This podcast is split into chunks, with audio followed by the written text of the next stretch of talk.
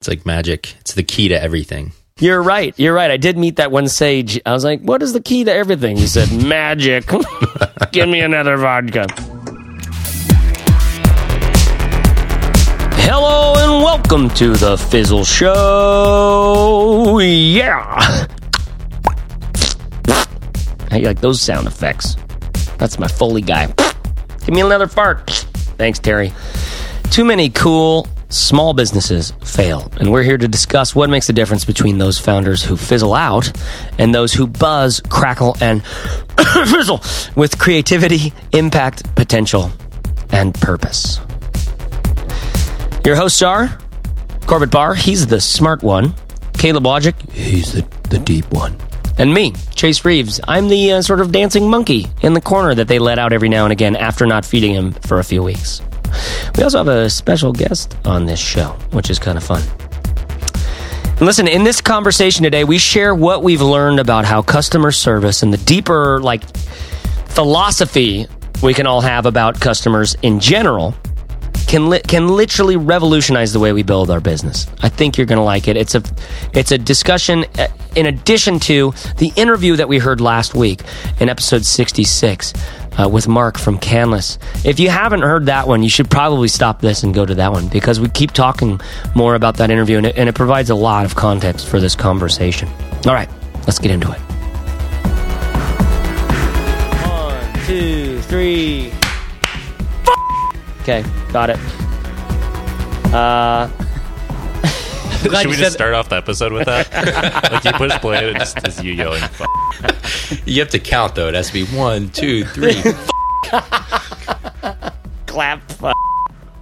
Okay, so we're back uh, talking about customer support. I'm excited about this because uh, we have on the show with us the fourth member of the team, Barrett Brooks, who has been holding down the fort uh, of the Fizzle forums, the Fizzle forum fort. He's he's uh, he's one of the better fort makers we've uh, interviewed. Actually, we had all the finalists come into town, and it was a basically this is how we hire people is we have a big fort making competition and barrett just he just worked there was double there was two tiers do you remember that corbett and he had like the rope swing Yeah, you're leaving out had- an important part though. It's the forts are made uh, of humans. They're live. yeah they're live. yeah they're, but- it's a bunch of fizzlers yeah, yeah, exactly. They're live humans i mean not, not bodies No. what is this it's not like come on Those wouldn't be crazy. rigid enough unless. Yeah, yeah I don't know. no they would yeah they, Maybe. well they there actually is a Rigor lot of give uh it, it sets in it does so uh, now that we've uh, accomplished the dark part of the episode, we will climb out and into the light. Barrett, say hi to the audience. Hi to the audience. It's like I'm a real boy now. I've made it onto the show. It is. It is like you're a real, like you're a real boy. And if you, uh, if, if you, uh, listener, if you haven't listened to the previous episode before this, number sixty six, um, we started this conversation about customer support with an interview uh, with a guy that runs one of one of the world's best restaurants. They they always kind of place for you know whatever. I don't. I think it's all. I think it'd be silly to try to find like the best restaurant in the world. Like I could say, I like had how a- Corbett said it. It's the fanciest restaurant. I, I think Mark said that himself, right? You were asking Yeah. him like Yeah. what kind of cuisine it is. He's like, it's fancy. It's he's like it's fancy. Yeah. Like Fancy Feast. Yeah. fancy feast. It's like a fancy feast for your felines. Um, so what I want to do is I want to kind of take that conversation and make it our own in this one. Talk about what we've learned. Barrett, you've been spending the last several months uh, doing deep, rich, uh, a lot of rich uh, bits in in fizzle getting into the community seeing like how do we how do we help people actually accomplish their goals in their business? Because that's that's uh you know when we think about if i was a restaurateur if i was mark i re- look at my restaurant i say like i don't make food. What i do is i provide a place for people to have w- like experiences that change their life. I, I provide an experience like if you are going to have the last dinner on earth with your mom and your four sisters and this is going to be the last dinner your mom has with all of you together i want to create the i want to create the place where it would fit to have that experience right? Um, and in some ways that's how that, that's so that's how he looks at his at the goal at the at, is like people coming in here matter and they need this night to matter and they need this dinner to matter. Um, so with us it's like people coming into fizzle they matter and they need to find out how to do this you know self-employment thing they need to figure out who the hell they are and what they're here for and how to speak with their own voice how to be engaged by the things that they could do for a living so that they don't hate their life nonstop. Yeah, and not to say that your stakes have to be that high, like whatever your business is, that it doesn't have to be the greatest place ever for a certain kind of event or whatever, but you have to define those stakes. You have to figure out why are people Yeah. Coming here and what experience do you want them to have? Like Starbucks, for example, um, not necessarily our, our favorite cup of coffee, but they've obviously built an, an impressive business and they had this concept of third place. So they wanted to be the place between work and home that you felt most comfortable and that you spent the most time. So that was sort of the way that they set the the table stakes, and obviously that's different from Canlis. Yeah. Um, but it worked for them, you know. So that Totally. so that's the question: like, what are the stakes? What experience do you want people to Yep. have? And for me, one of the biggest things that uh, that I've learned, and- you've if you've listened to this show, if you've seen any of our speakings live, if you've taken any of our Fizzle courses, this is going to be no surprise to you. But because I'm sort of a one trick pony on this one thing, but uh, once I actually see the the per, the single person on the other side of the monitor, once I actually get their story and what they're trying to achieve, and that the fa- and the fact that they're in it, that they're not idiots, that they're not like sort of chauvinistic or or weak willed or or all this other stuff, that they're brave and that there's something that they need to try to get to, and they they can do it, but they have to have the right tools to get there. Once I find that one person that I believe in, that that changes everything about every design I've ever done, about the copywriting and all the other stuff that we end up doing. It changes the product that we make itself, and I think that there is the beginning of, cu- uh, uh, I guess, I guess customer service, uh, and and so maybe we should we should define this up front, like because I think customer service could easily be interpreted as support, Right, and maybe and I don't maybe, I don't think we mean it the same way. and maybe a good way into this would be um, to have Barrett introduce why we brought him on the team because.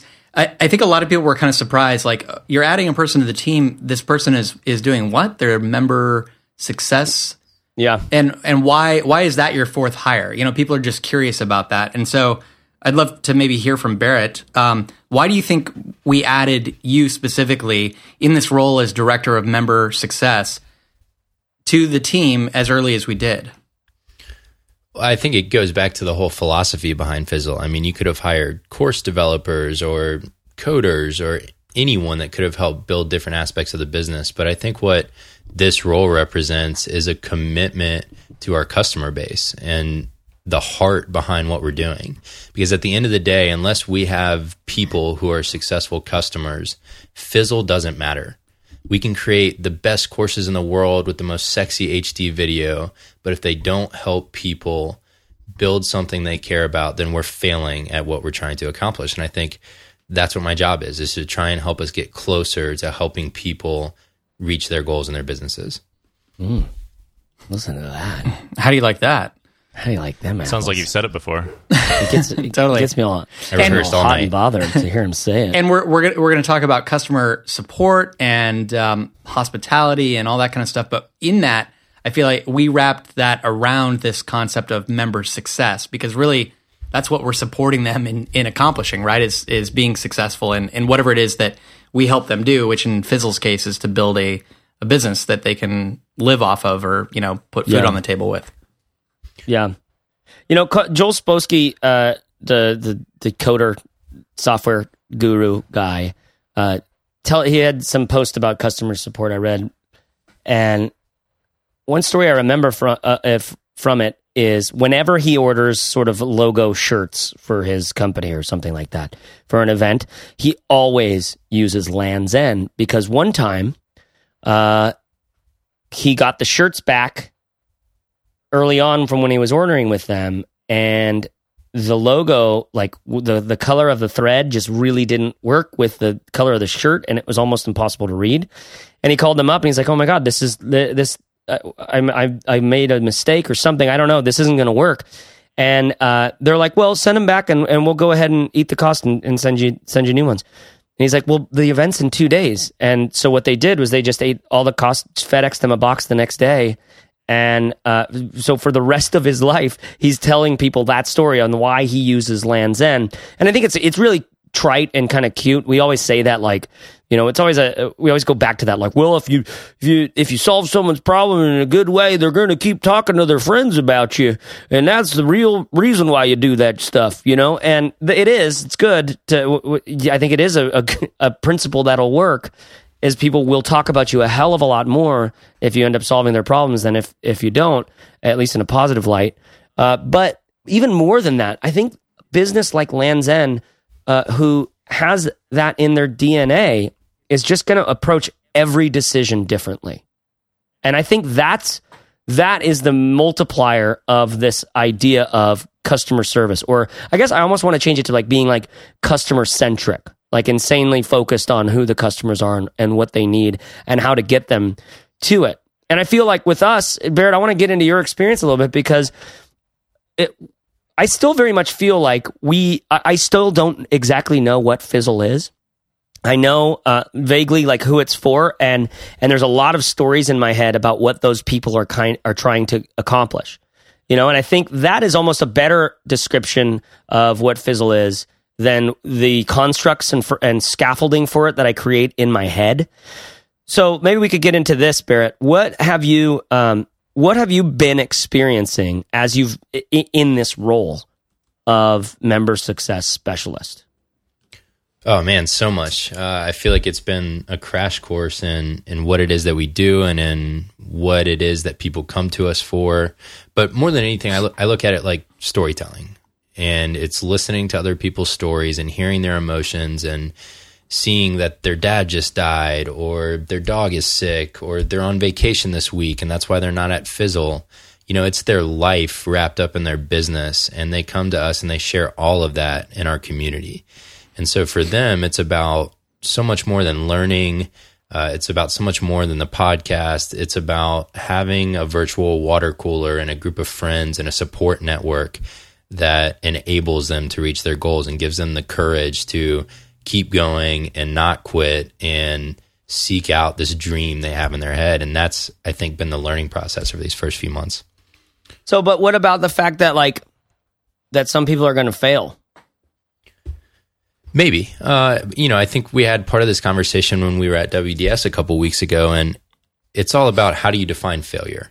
Uh, maybe you launch a product and you hear crickets, like we like to say. Um, that doesn't mean you failed. It means you have a learning opportunity. And the next time you launch a product might be the time you make a full time income from your business for the first time ever. And so I think a lot of it is about how do we create an environment where it's okay to fail temporarily so that you can succeed in the long run. Mm. Yeah. I guess I, I, I myself sometimes struggle, struggle with that, but and it's just the truth though. Like how many things have I tried that I be, that became failures for me that were in my the way I interpret my history. It's like no, no, that was I needed to do that because that's what that's how I met this person and went off that way in a different direction. You know what I mean? Yeah, and I I think um, you know we I don't know that we've fully defined what success is for us, but I think there are different levels, and obviously the level that we're aiming for is to help people build uh, you know some sort of independent way to earn a living doing something that they're proud of. But yeah. um, I feel like if someone is a member of Fizzle and they walk away not with a successful business, but they walk away with uh, something that's changed within them in terms of how they view the world, how they feel empowered to um, to make their own rules to a certain degree. Yeah. And and maybe it's just the first step in a, a, series of really long steps and they didn't succeed today, but you know, maybe 10 years from now or three years from now or whatever, um, they get the courage, as Barrett was saying, again, to try again.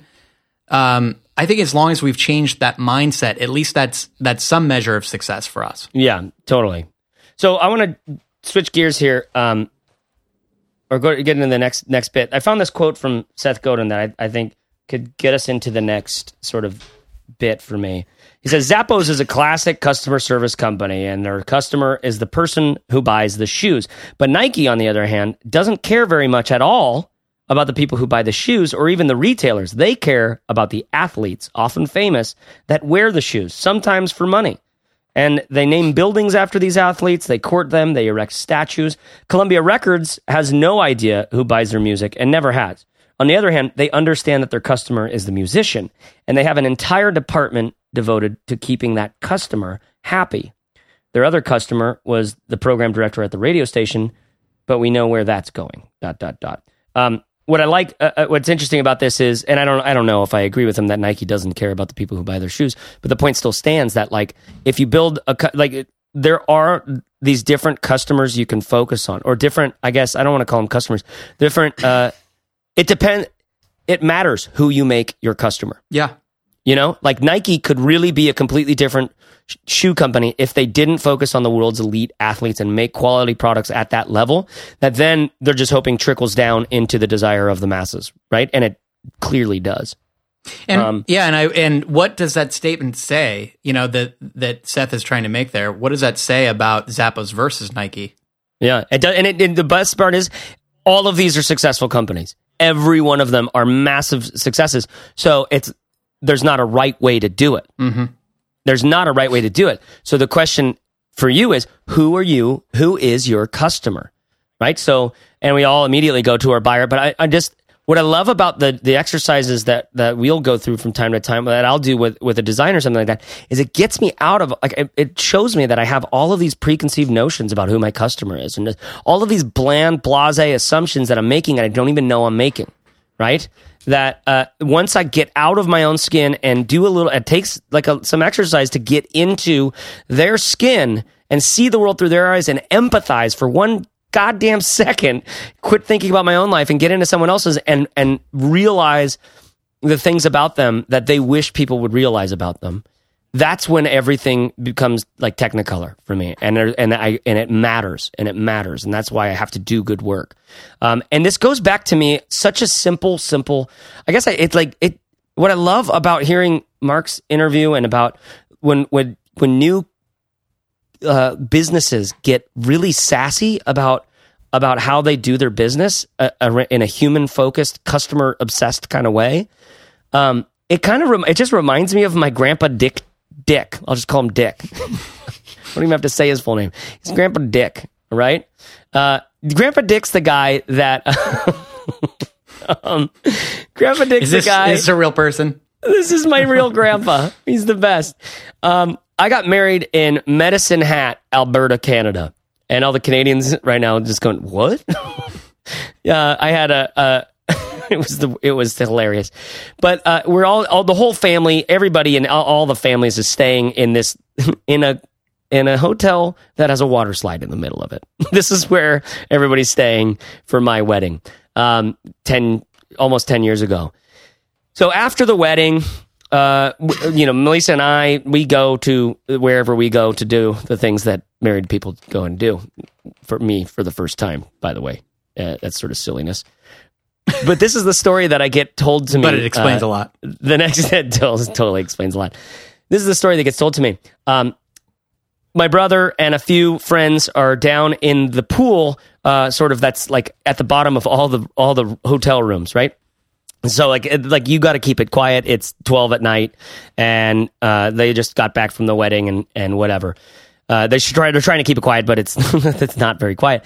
And then they hear this voice from way up up on some room going like, "Hey, who's down there?" And, my, and Chris goes, "My brother." I think that's my grandpa. Guys, hey grandpa, it's us. Sorry, we'll keep it down. And they don't hear anything else. Well, about four minutes later, grandpa comes down in his robe, okay, and he has a glass, and I a glass of, of ice, okay.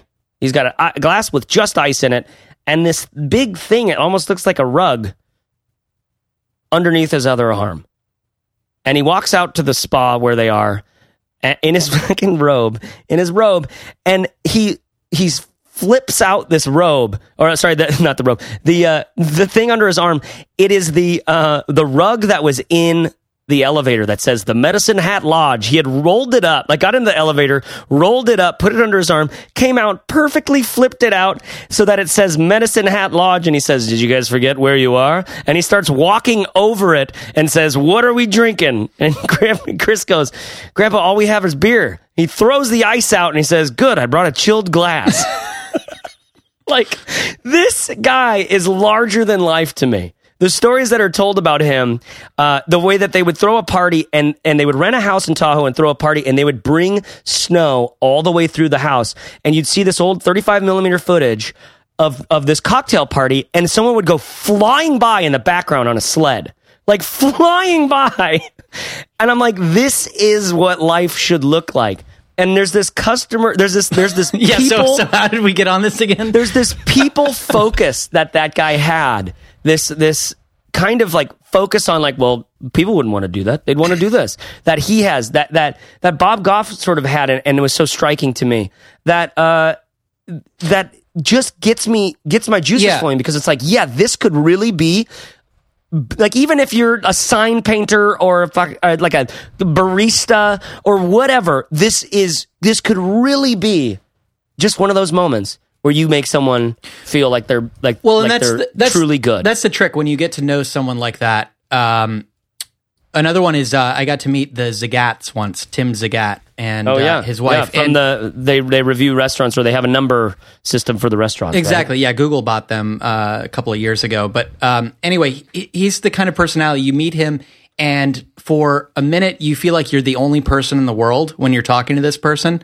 um, because they make every moment special and they make every interaction feel special, and um, and it's it puts you in awe when you meet somebody like that. But the challenge for us is when we have thousands of members and there are four of us or you know or whatever however many there are of us we're always going to be outnumbered to a, a large degree. And a restaurateur same thing although the odds are a little better there because you've got Yeah. 95 people in a restaurant and 15 people or 20 people working there or whatever. Um, but the challenge for us is how do we make each moment special when we have this like just fleeting time with each person and we have to get on to the next message or the next you know email response or the next um, the next question during uh, podcast or office hours or whatever it is how do we make each moment special and each moment count Well, you know what? That makes me think of like we're thinking of these, you know, these crazy personalities that are really striking. It makes me think of that that battered bastards of baseball movie, which I watched and you did as well, Corbett, right? yeah And Caleb and Barrett, have you guys seen that one? No, not yet. No. required watching Required. It's like mandatory fizzle watching uh, because it's pro- it's uh, it's ridiculous. Like my my friends all, you should watch it. It's kind of cool, and it's like a documentary about some minor league baseball team. I'm like not interested. I don't even care. It became my favorite documentary I've ever seen, and and and like the best like picture of how I want to live my life ever. mostly because of the cigars and, and scotch totally. But no, but like because of the way uh I won't give away the stuff, but because of the way the guy Bing is about baseball, because he understands what it is, because he loves it so much, he creates an organization that that that is soaked in that, mm-hmm. right? So, what? How do we make? We don't. It's not that we have to make every moment special. It's that we have to know what what is special about the moments that become special. It's that we know what we're here for and that we know what matters about this thing we're all trying to do. When we're, it's like we can be just trying to put food on the plate for people, or we could be trying to create an incredible experience for these two people who haven't been together for five years to reunite. We could, you know, it's like, the, when you get into the specifics of their story, it becomes very interesting to say, oh, you'll have ideas. But if you say like, oh, like we go back, we go back to the, the Paul Graham point on do things that don't scale. And of course, we are outnumbered, uh, and that only works for a certain amount of time is is the old adage. But you know, the building in a discipline of unscalability, Lands' End unscalable is is them sending them an overnight box of all brand new shirts, right? That is unscalable. But what it does, if it if it does keep customer loyalty at a point where where you're always in business and thriving, then maybe that isn't so unscalable. well and I, I wonder You know? i wonder in that case and and in our case um, if lands end has a policy that says if a customer who ordered X number of shirts calls and says that the stitching on the shirt is the wrong color and they have something coming up in two days, then here's what you need to do, which I, I kind of doubt. No, Um, yeah, totally. If they don't have that, right, right? or- it's just someone going on like, "Hey, well, this is what the company has authorized me to do in situations similar to this." Exactly. So, like so what does that mean? So, what is the policy that led that customer support person or team to to handle that transaction in that way? You know, is it Yeah. just do they just say do what it takes to make the customer happy? And and what does that mean for a company like ours? Because as Barrett has come on, we've thought a lot about individual tactics that we should implement um, that hopefully make the overall experience really great for example, and and Barrett can talk about these. Um, just the the the time in which we respond in the forums, um, and the way we handle things. But then I also wonder what's the top down strategy, the philosophy, the way that we see each interaction with our customers, and how does that influence the things that are off script? You know, when you're interacting with somebody and something comes up that you've never handled before. Yeah. Um, how how do you know how to act? And I guess that's a that's a good question for um, for all of us, but for Barrett especially. Well, and I think it goes back to you know what's the ethos behind what you're doing? What's the belief system that drives how you treat people? And I think a perfect example recently is Corbett. You and I uh, briefly chatted over email about this interaction I had. Uh, by email with the customer and they said, Hey, listen, I'm reloading my card that I pay for Fizzle with, but I can't do it until the 15th when I get my next paycheck. And that was 10 days after their usual bill date. And there's a lot of things you can do in that situation. You could cancel them for 10 days and let them come back once they can pay. You can ask them to change their card so that they can pay on time. But what I chose to do without asking anything was, Hey, we'll start billing you 10 days later than normal that loses us whatever five bucks of what we bill every month once but it makes you extremely happy as a customer because now you don't have to worry about not paying you don't have to worry about losing access to your account and it's just not a big deal. And for me that was just an embodiment of what you three have already built. That's how we treat people and that's what yeah. we do. And it was just the right thing in that moment. And you can't write a rule for that right? Yeah. And i'm so dumb about so much stuff but for me that it all comes back to that word matter, I guess. Not not as in matter and not matter, uh, uh, like as in this matters. The the journey that you're on matters. You you have a quest, and and you are in the ride of your life. Everybody you meet, there's this little lettering like poster that I saw somewhere that I really loved. It said, uh, "Be kind, for everyone that you meet is in the fight of their life," and it's just so true.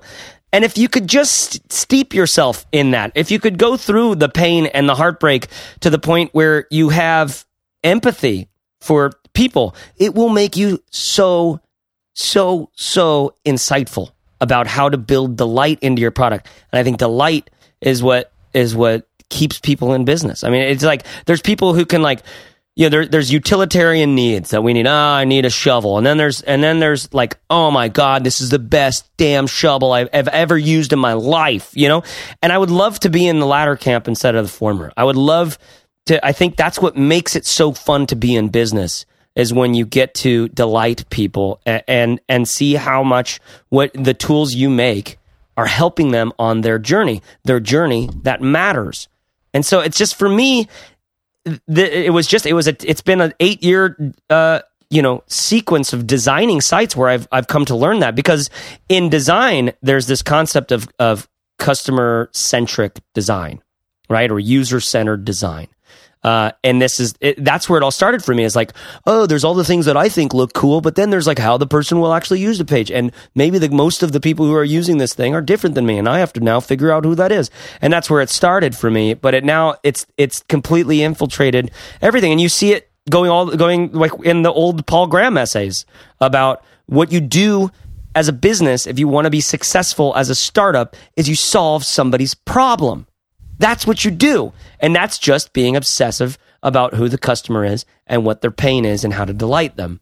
And it just seems so brutally simple. And you could do it about anything. You could do it about TV repair or wall painting or carpet shit. I don't know what. You could do it about anything, right? Yeah.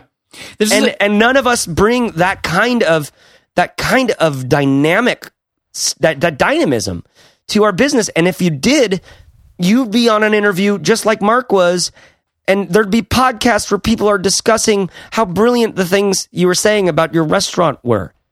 You know, just because you you you looked at people wonder, and you're like, well, I wanted it to be this way. I wonder if there's a bit of a chicken and the egg problem here for very small businesses, though, because yeah. as as Caleb will attest, um, when we were just a two person team a few years ago, we spent a lot of time responding to emails from people, um, especially when we made ourselves a little bit more accessible, I think, um, mm-hmm. publicly, you know, to our blog readers. And you want everyone to have that moment with you. You want to be able to spend five minutes reading an email and responding to it and giving someone that special experience. But when you're one person or two people on a team, it's really easy to get sucked up doing just that all day long and then to wonder how does this eventually pay off for me? How do I put Yeah. food on the table when I'm Yeah. doing all this work for free every day? Um, and so maybe there's a difference between the philosophy that you have or the place that you want to get versus the place that you need to start out at. Um, and I don't know, or or maybe it's the other way around. Maybe if we had gone all in and we had really focused just on customer service, then or the the customer experience, then the business ends up taking off much quicker. Um, and I don't know. I don't know how Canlis started. You know, if that was their philosophy Yeah. early on, or they waited until they at least were able to make payroll, and then they're like, okay, now let's start investing in this more. Sort of like we're Yeah. doing now with Fizzle and, and bringing Barrett on.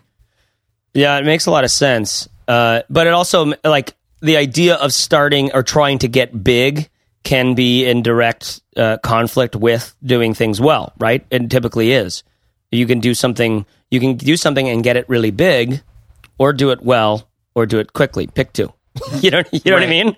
Um, and so in some ways, like if you're just a small restaurant and you're just trying to pay the bills, you're better set up for success than I'm doing an internet tech startup where I'm a blogger talking about these sorts of things and I'm comparing myself to like blogs that have billions of page views. You know, because I know that those numbers exist and now I'm like, oh, I'm nobody, I'm nothing. Whereas if you could get yourself in a position where like, no, this is like this is not even a this isn't even a restaurant, this is a food cart, this is a food truck, right?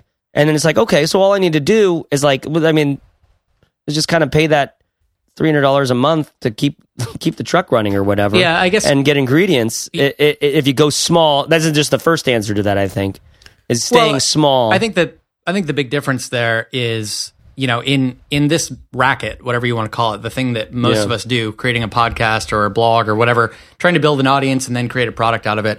The nature is just that we have a lot of interactions with a lot of people. Um, whereas if you're a food truck, if you had 50 customers in a day paying you or whatever, you're probably pretty stoked about it, or 100 or whatever it is that Yeah. you need. Um, Yeah. And in that case, you started with the product, right? You started Yeah. with the thing that's for sale. Whereas we're all starting with something that's free. And by nature, we're trying to reach thousands of people. And so if some small percentage, if, you know, if you have an audience of 100,000 people and 1% of those uh, reach out to you every day, you're buried in email. Yeah. Um, and you don't have a product yet and you don't have a way to support yourself and feed your family. And so that's just where where I wonder, like, what's the extent of this customer service focus in the beginning, and and how are you smart about it?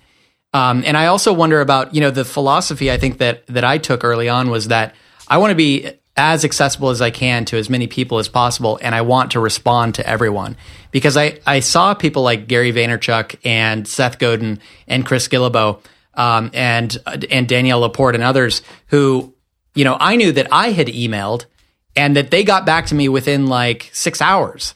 And I thought, if Seth Godin can respond to me within six hours, I know that he's doing this for other people. And what does that mean that I have to do? And so I guess I thought that I needed to do that. And so I made myself very accessible, which made a really heavy workload um, just in terms of responding Yeah. to people. And I think that that's paid off over time. But I also think that it does, you know, when you start your business being something that you're just offering for free, you put yourself in an interesting position, which is that then you have to nurture that free stuff that you're putting out there. At the same time, you're trying to build the thing that people are going to pay you for. Yeah. And it's just it just ends up being a long road. And I, I don't know what the right is, answer yeah. is, but it's I a think- tough balance. Yeah. I think for a period of time, in some ways, that is the learning process. That that communication with your customers or readers at that point, they're not even customers, so it's not even customer service at that point. It's more marketing than customer service Yeah. at that point. But that is the process of learning. That's the process of digging and understanding your people enough to be able to build the thing that they need and want and serves their goals and dreams. Um, and until you do that, you have to put in the time to learn enough to build the right thing. But once you've built the right thing, you need to do the the right thing that serves their common denominator or whatever question you're getting asked most often or whatever email you're writing most often, sometimes that becomes the product. Absolutely. And now you point those same people to that and you Yep. say, listen, I have to get paid to be able to do this. It's not that I don't like you. It's just that I have to dedicate more of my time to my paying customers. And so, how do you how do you train someone that comes on in a customer support position? If you're at a company of one or ten or even fifty, and you're building out this customer quote customer support role out, how do you infuse them with what your marketing customer support should be? There's a it, uh, this Joel Spolsky uh, article is actually paying paying a little bit of dividends here. I'll put it in the show notes. It's it's good. It's like seven. Uh, let me pull it up here. It's seven. Wait for it. Seven steps to remarkable customer service, and it's pretty. It's really good. Um, but one of the things he talks about is whenever you solve a customer support problem, solve it two ways. The first way is the immediate way, like with this specific person, and the second way is make it so it doesn't happen again. It, if you're getting this call because it was unclear about what their expectations should be on this, that, and the other, do something to fix that. And even if you have to do that a few times within a few within a few fixes of doing it two ways, you know, not not just solving it for this person, but then doing something to your system, your product, your program, your your copywriting, whatever, your button, your something, something, whatever it is that makes that that uh, objection or that problem much more clear and uh, up up front about it. And, and it seems like it's like duh, like we all kind of know that, but still, this is one of the godfathers of software programming. He he knows this, you know, and and and we also do. But how often do we just kind of like instead of setting up a filter or unsubscribing from the email list or setting up a filter or something like that in our Gmail accounts, we just kind of like do it manually for like nine months until we finally until it finally breaks, and you're just like, you know what, I can't even deal with this anymore, you know? Yeah. Just yeah. Yeah, uh, no, absolutely. It's a balance, and then and not just. Um, there's so many things that you have to balance, you know, and and we all would love to make customer service the thing, and it probably should be the thing. But then you're always thinking like, well, what about the technology, and what about the um, the product creation and everything else that we have to do when you're a one person company. And so I just, Yeah. I just wonder how far this philosophy should go. What other, what really tiny businesses do we know that, um, that make customer service their number one priority? I mean, I- Zappos is always the example that comes up, but obviously they're a company I of feel like thousands I feel people. like making customer service your number one priority is like is is putting the cart before the horse. It's just like no, no, that's what we expect from you. Like, but solve my problem first. Like, I have a thing that I need you to make for me, uh, or that like like I, th- it's interesting uh, as we've been talking since we brought up food trucks. Like, I haven't been able to get out of my mind. It's like a really great example, at least here in Portland, where there's just billions of food trucks, and they're like crazy. It's like, oh, are you going to go to the Tutu Coffee Lady, or are you going to go to like the uh, the insane organic Hawaiian place, or are you going to go to like Yeah, the Guamanian grilled cheese place, or- yeah, yeah. the grilled cheese bus that Yeah. you eat on the bus. Are you going to go that has like it has grilled cheeses with like manchego cheese and stuff? Like nobody's seen this thing Yeah. before. It's amazing. Like right there, and it's craziness. So imagine, uh, like it's, imagine you get you do a food truck and you're you're you don't know how you don't come from anywhere. You don't you're not good at cooking or anything. You just love it and you just want to do something really cool. And so you have to try to create who you are and who your persona is. Imagine that versus like, oh, I'm just making I just make my mom's beef stroganoff. Like just exactly like she did it. It's the thing I loved so much, and it's just like the food truck is called Mama's Beef Stroganoff. I made your mom's beef stroganoff once. I know. Well, you how many times have you stroganoffed to my mom? Oh God, that was Good way Lord. too on the nose. Yeah.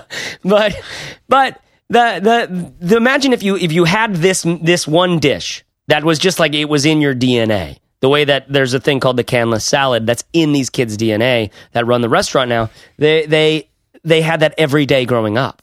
Um, and imagine if you had that thing that you had every day growing up, and now you're just bringing that to the people, like saying "Look, un- un- unapologetically, like here's what I'm here to provide you with. It's amazing. What is customer service is number one do to that? Right. It, it makes that less good. Right. It makes you say like, oh, now it's not my mom's thing.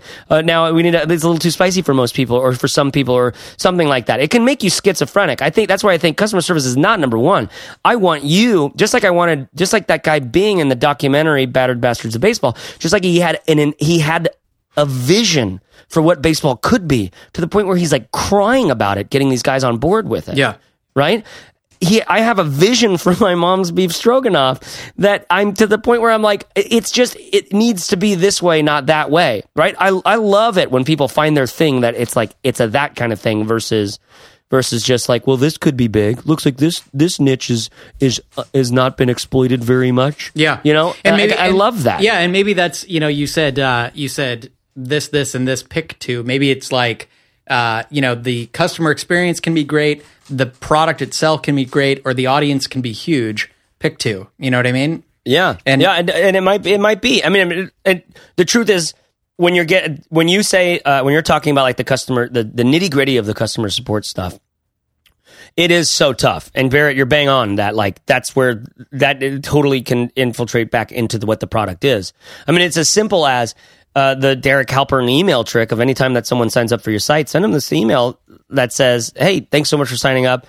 Uh, quick question for you: What's one thing you're struggling with right now as a food truck owner, or as a father, or whatever your blog or topic or niche is?" Right? Um, and for me, for Father Apprentice, that, like I've said a million times, that is that. Like I know exactly what I have to make. Uh, Like eighty percent of the respondents say the same exact thing. Right? And now I, I have complete confidence if we ever wanted to go make that thing.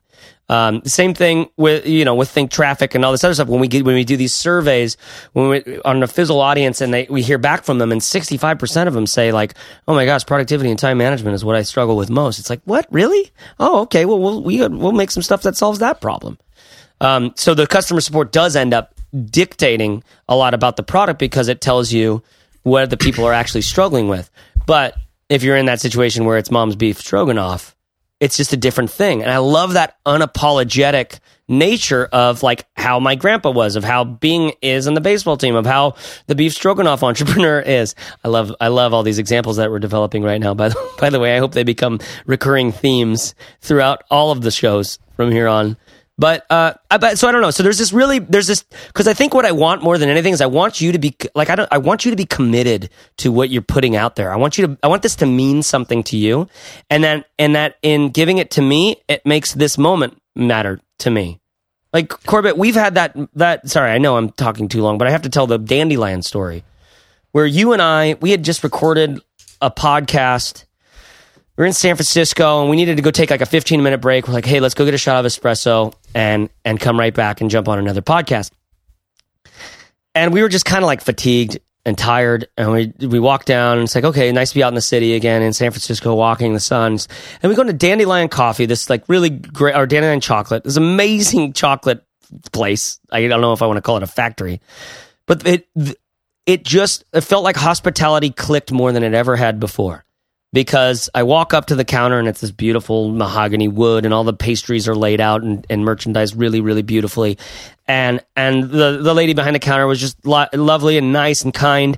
And they made the espresso that we ordered and it was a great espresso and it was just this little it was served in this little nice cup on this little great stoneware with a tiny macaroon or whatever that was. Yeah. Were they mac or, or what are Madelines maybe? A tiny Madeline. And they have these like little marshmallows there that are like these artisanal marshmallows you can put in. They're incredible, right? And little samples of coffee. What they did was they, I real, I felt it. I felt it come over me. Like, like I felt like everything was going to be okay. and no, not even that. I felt like everything is okay.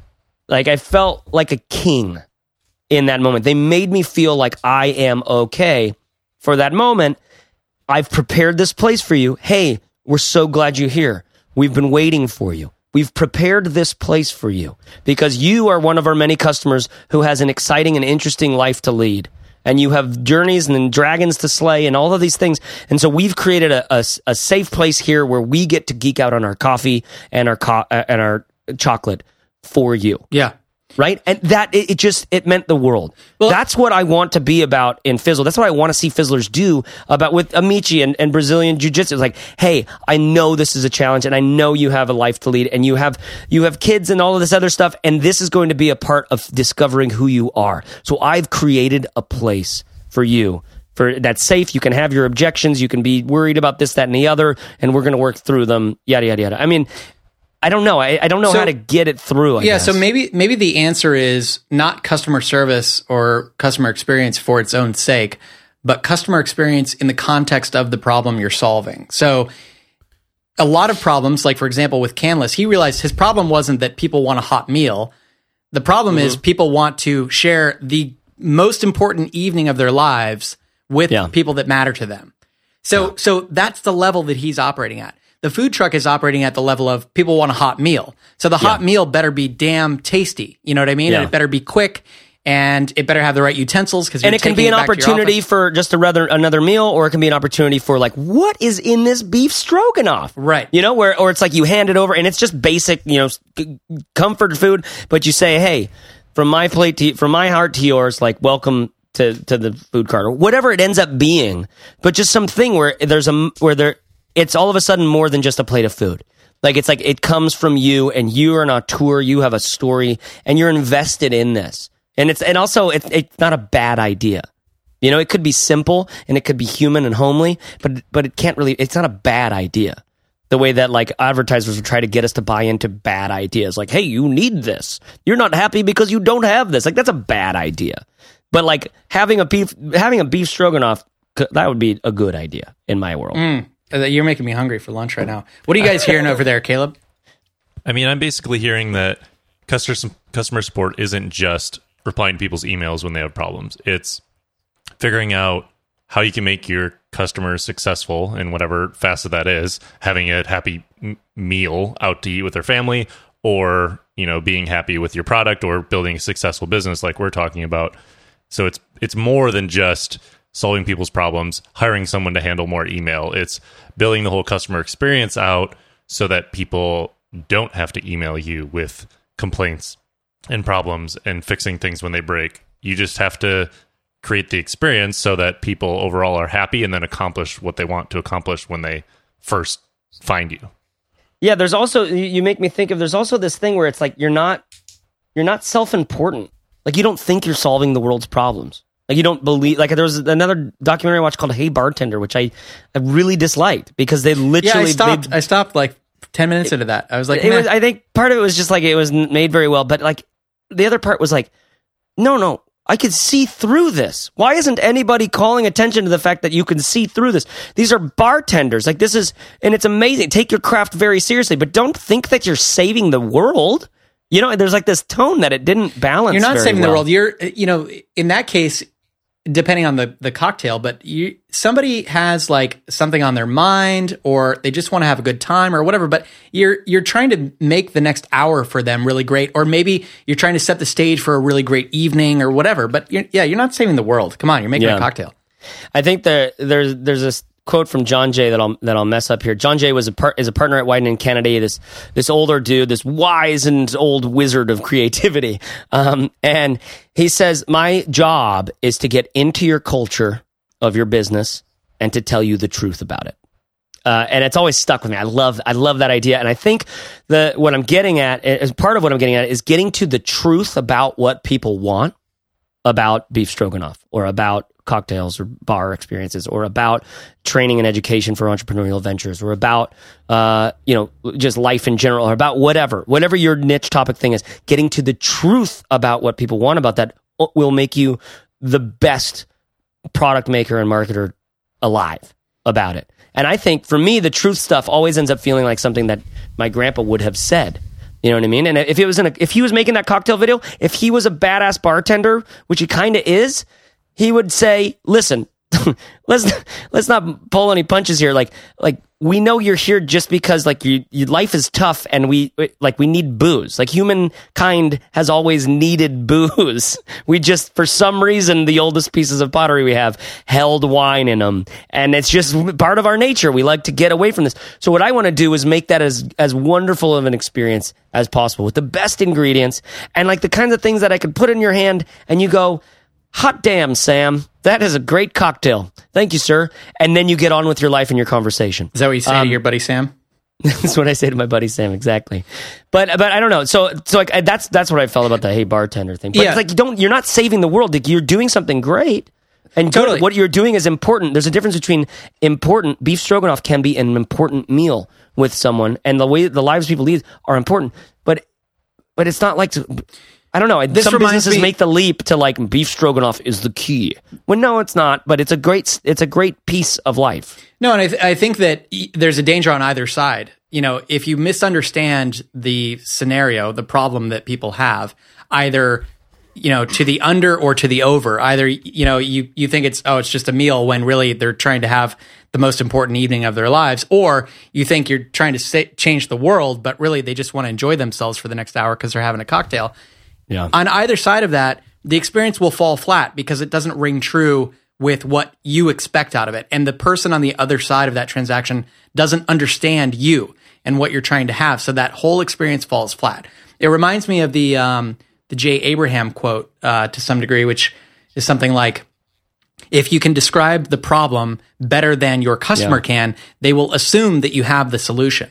Yeah. And It totally- describing the problem means understanding why they have the problem in the first place and what they're expecting out of it and what it means Yeah. to them. and what they're heading towards and that the that this you know roadblock keeps them from and all that other stuff but then the way the way that you talk about those things the style uh, like you could talk about it like a self-important bartender or you could talk about it like grandpa dick you know and and uh, and the, those the differences between those two and a million other ways you could talk about it are a part of what you believe about that truth as you're saying it to them and they either see themselves in that or they don't you know and that's what i've learned from Yeah, 10 years of you know- design and copywriting You know, you know what it also reminds me of? You guys have probably been at these bars lately where they're so uppity they don't have vodka anymore, right? Or Yeah. they're so uppity they don't have X, Y, and Z. Like, and if you order it, or if you bring somebody with you, God forbid, who tries to order something like that. a that, vodka soda and you're like You're- you're, just like ah sh you're like, now we're gonna get yelled at by the bartender,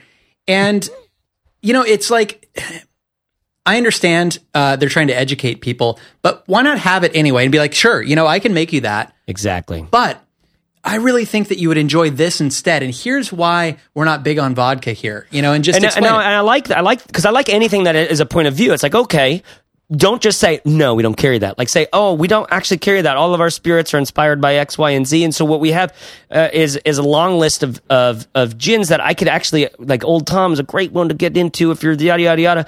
Uh, it'll feel very similar, but you'll notice the juniper. And then I'm like, okay, I'm in. Let's try it.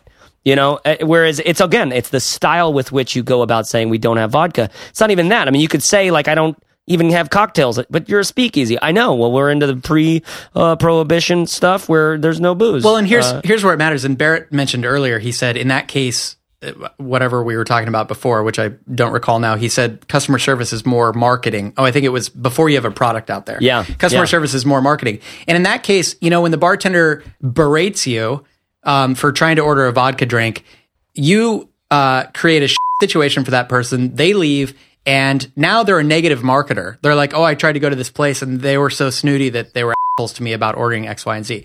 Versus a little education, a little walking somebody through their first experience in a fancy cocktail bar. You know, obviously they've never been to one if they're trying to order that kind of drink.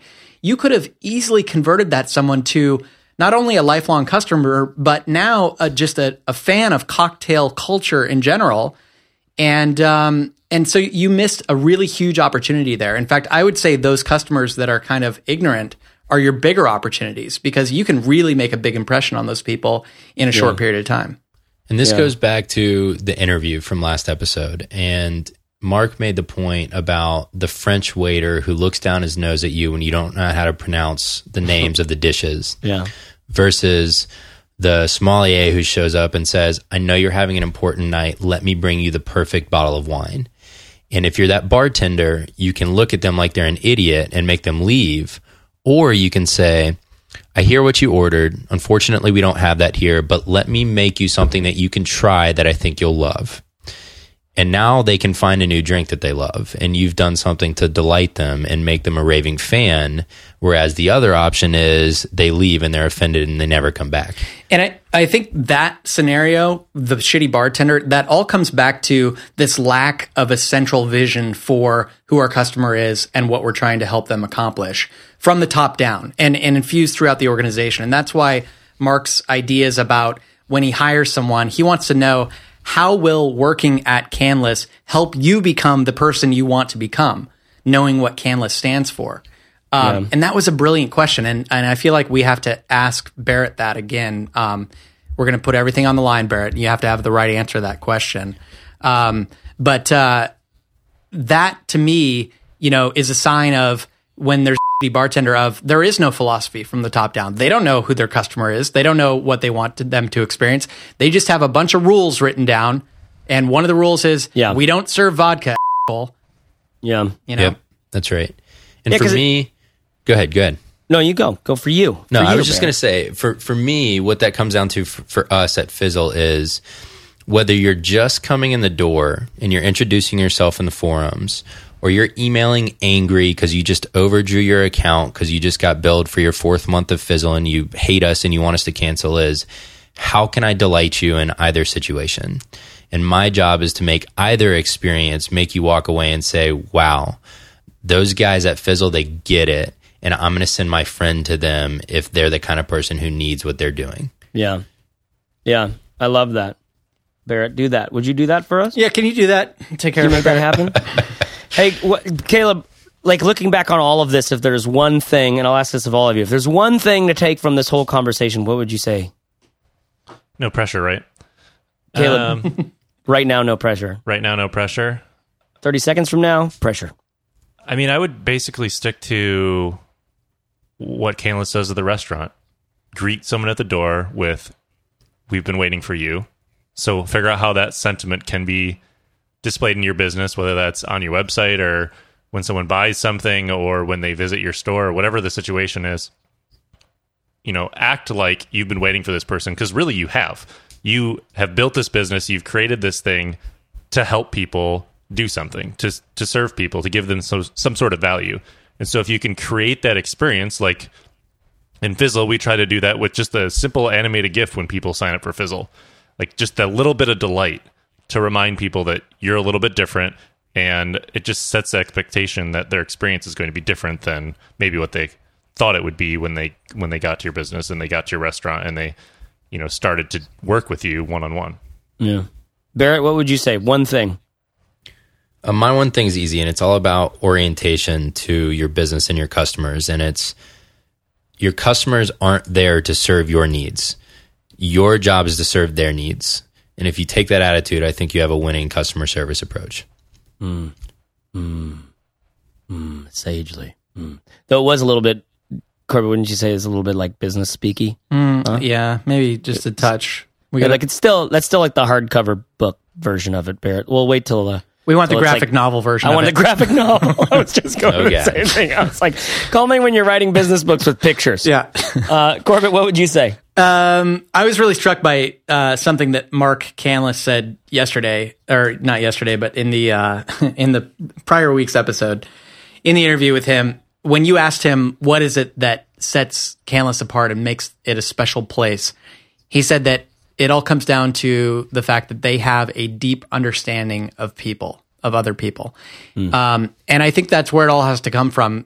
Your answer doesn't need to be that we're trying to have the greatest customer support ever. Um, your answer needs to be that you understand why someone is coming to you to solve their problem and build the customer experience around that. I like that. Yeah, I, I, think finally for me, there's the the last one on Joel Spolsky's seven, you know, way seven tips for excellent customer service or something like that. It was really simple and it really struck me. It said number seven, greed will get you nowhere. And I just, I think if there's one thing that kind of feels like it's sort of the red thread going through all of these, mm. it's this idea of like ex- this expansiveness that we can bring to our business, this generosity that we could bring to the people who are living real lives.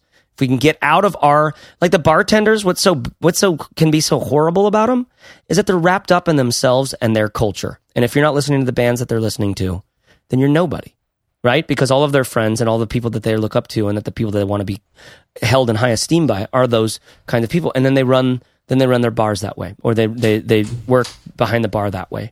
Um, and the other way is to say, I've prepared a place for you. Like, I'm so happy you're here. Welcome. Right. And I just, if our businesses could start with that and in that expansiveness of spirit, the gratitude, instead of the greed, of, well, if we send these shirts out overnight, it's going to cost us like an extra 400 bucks for this guy. Are we sure it's worth it? I mean, if we did that for everybody, can you imagine? I mean, we wouldn't have any money. I mean, so we just can't, as a policy, we just can't do that.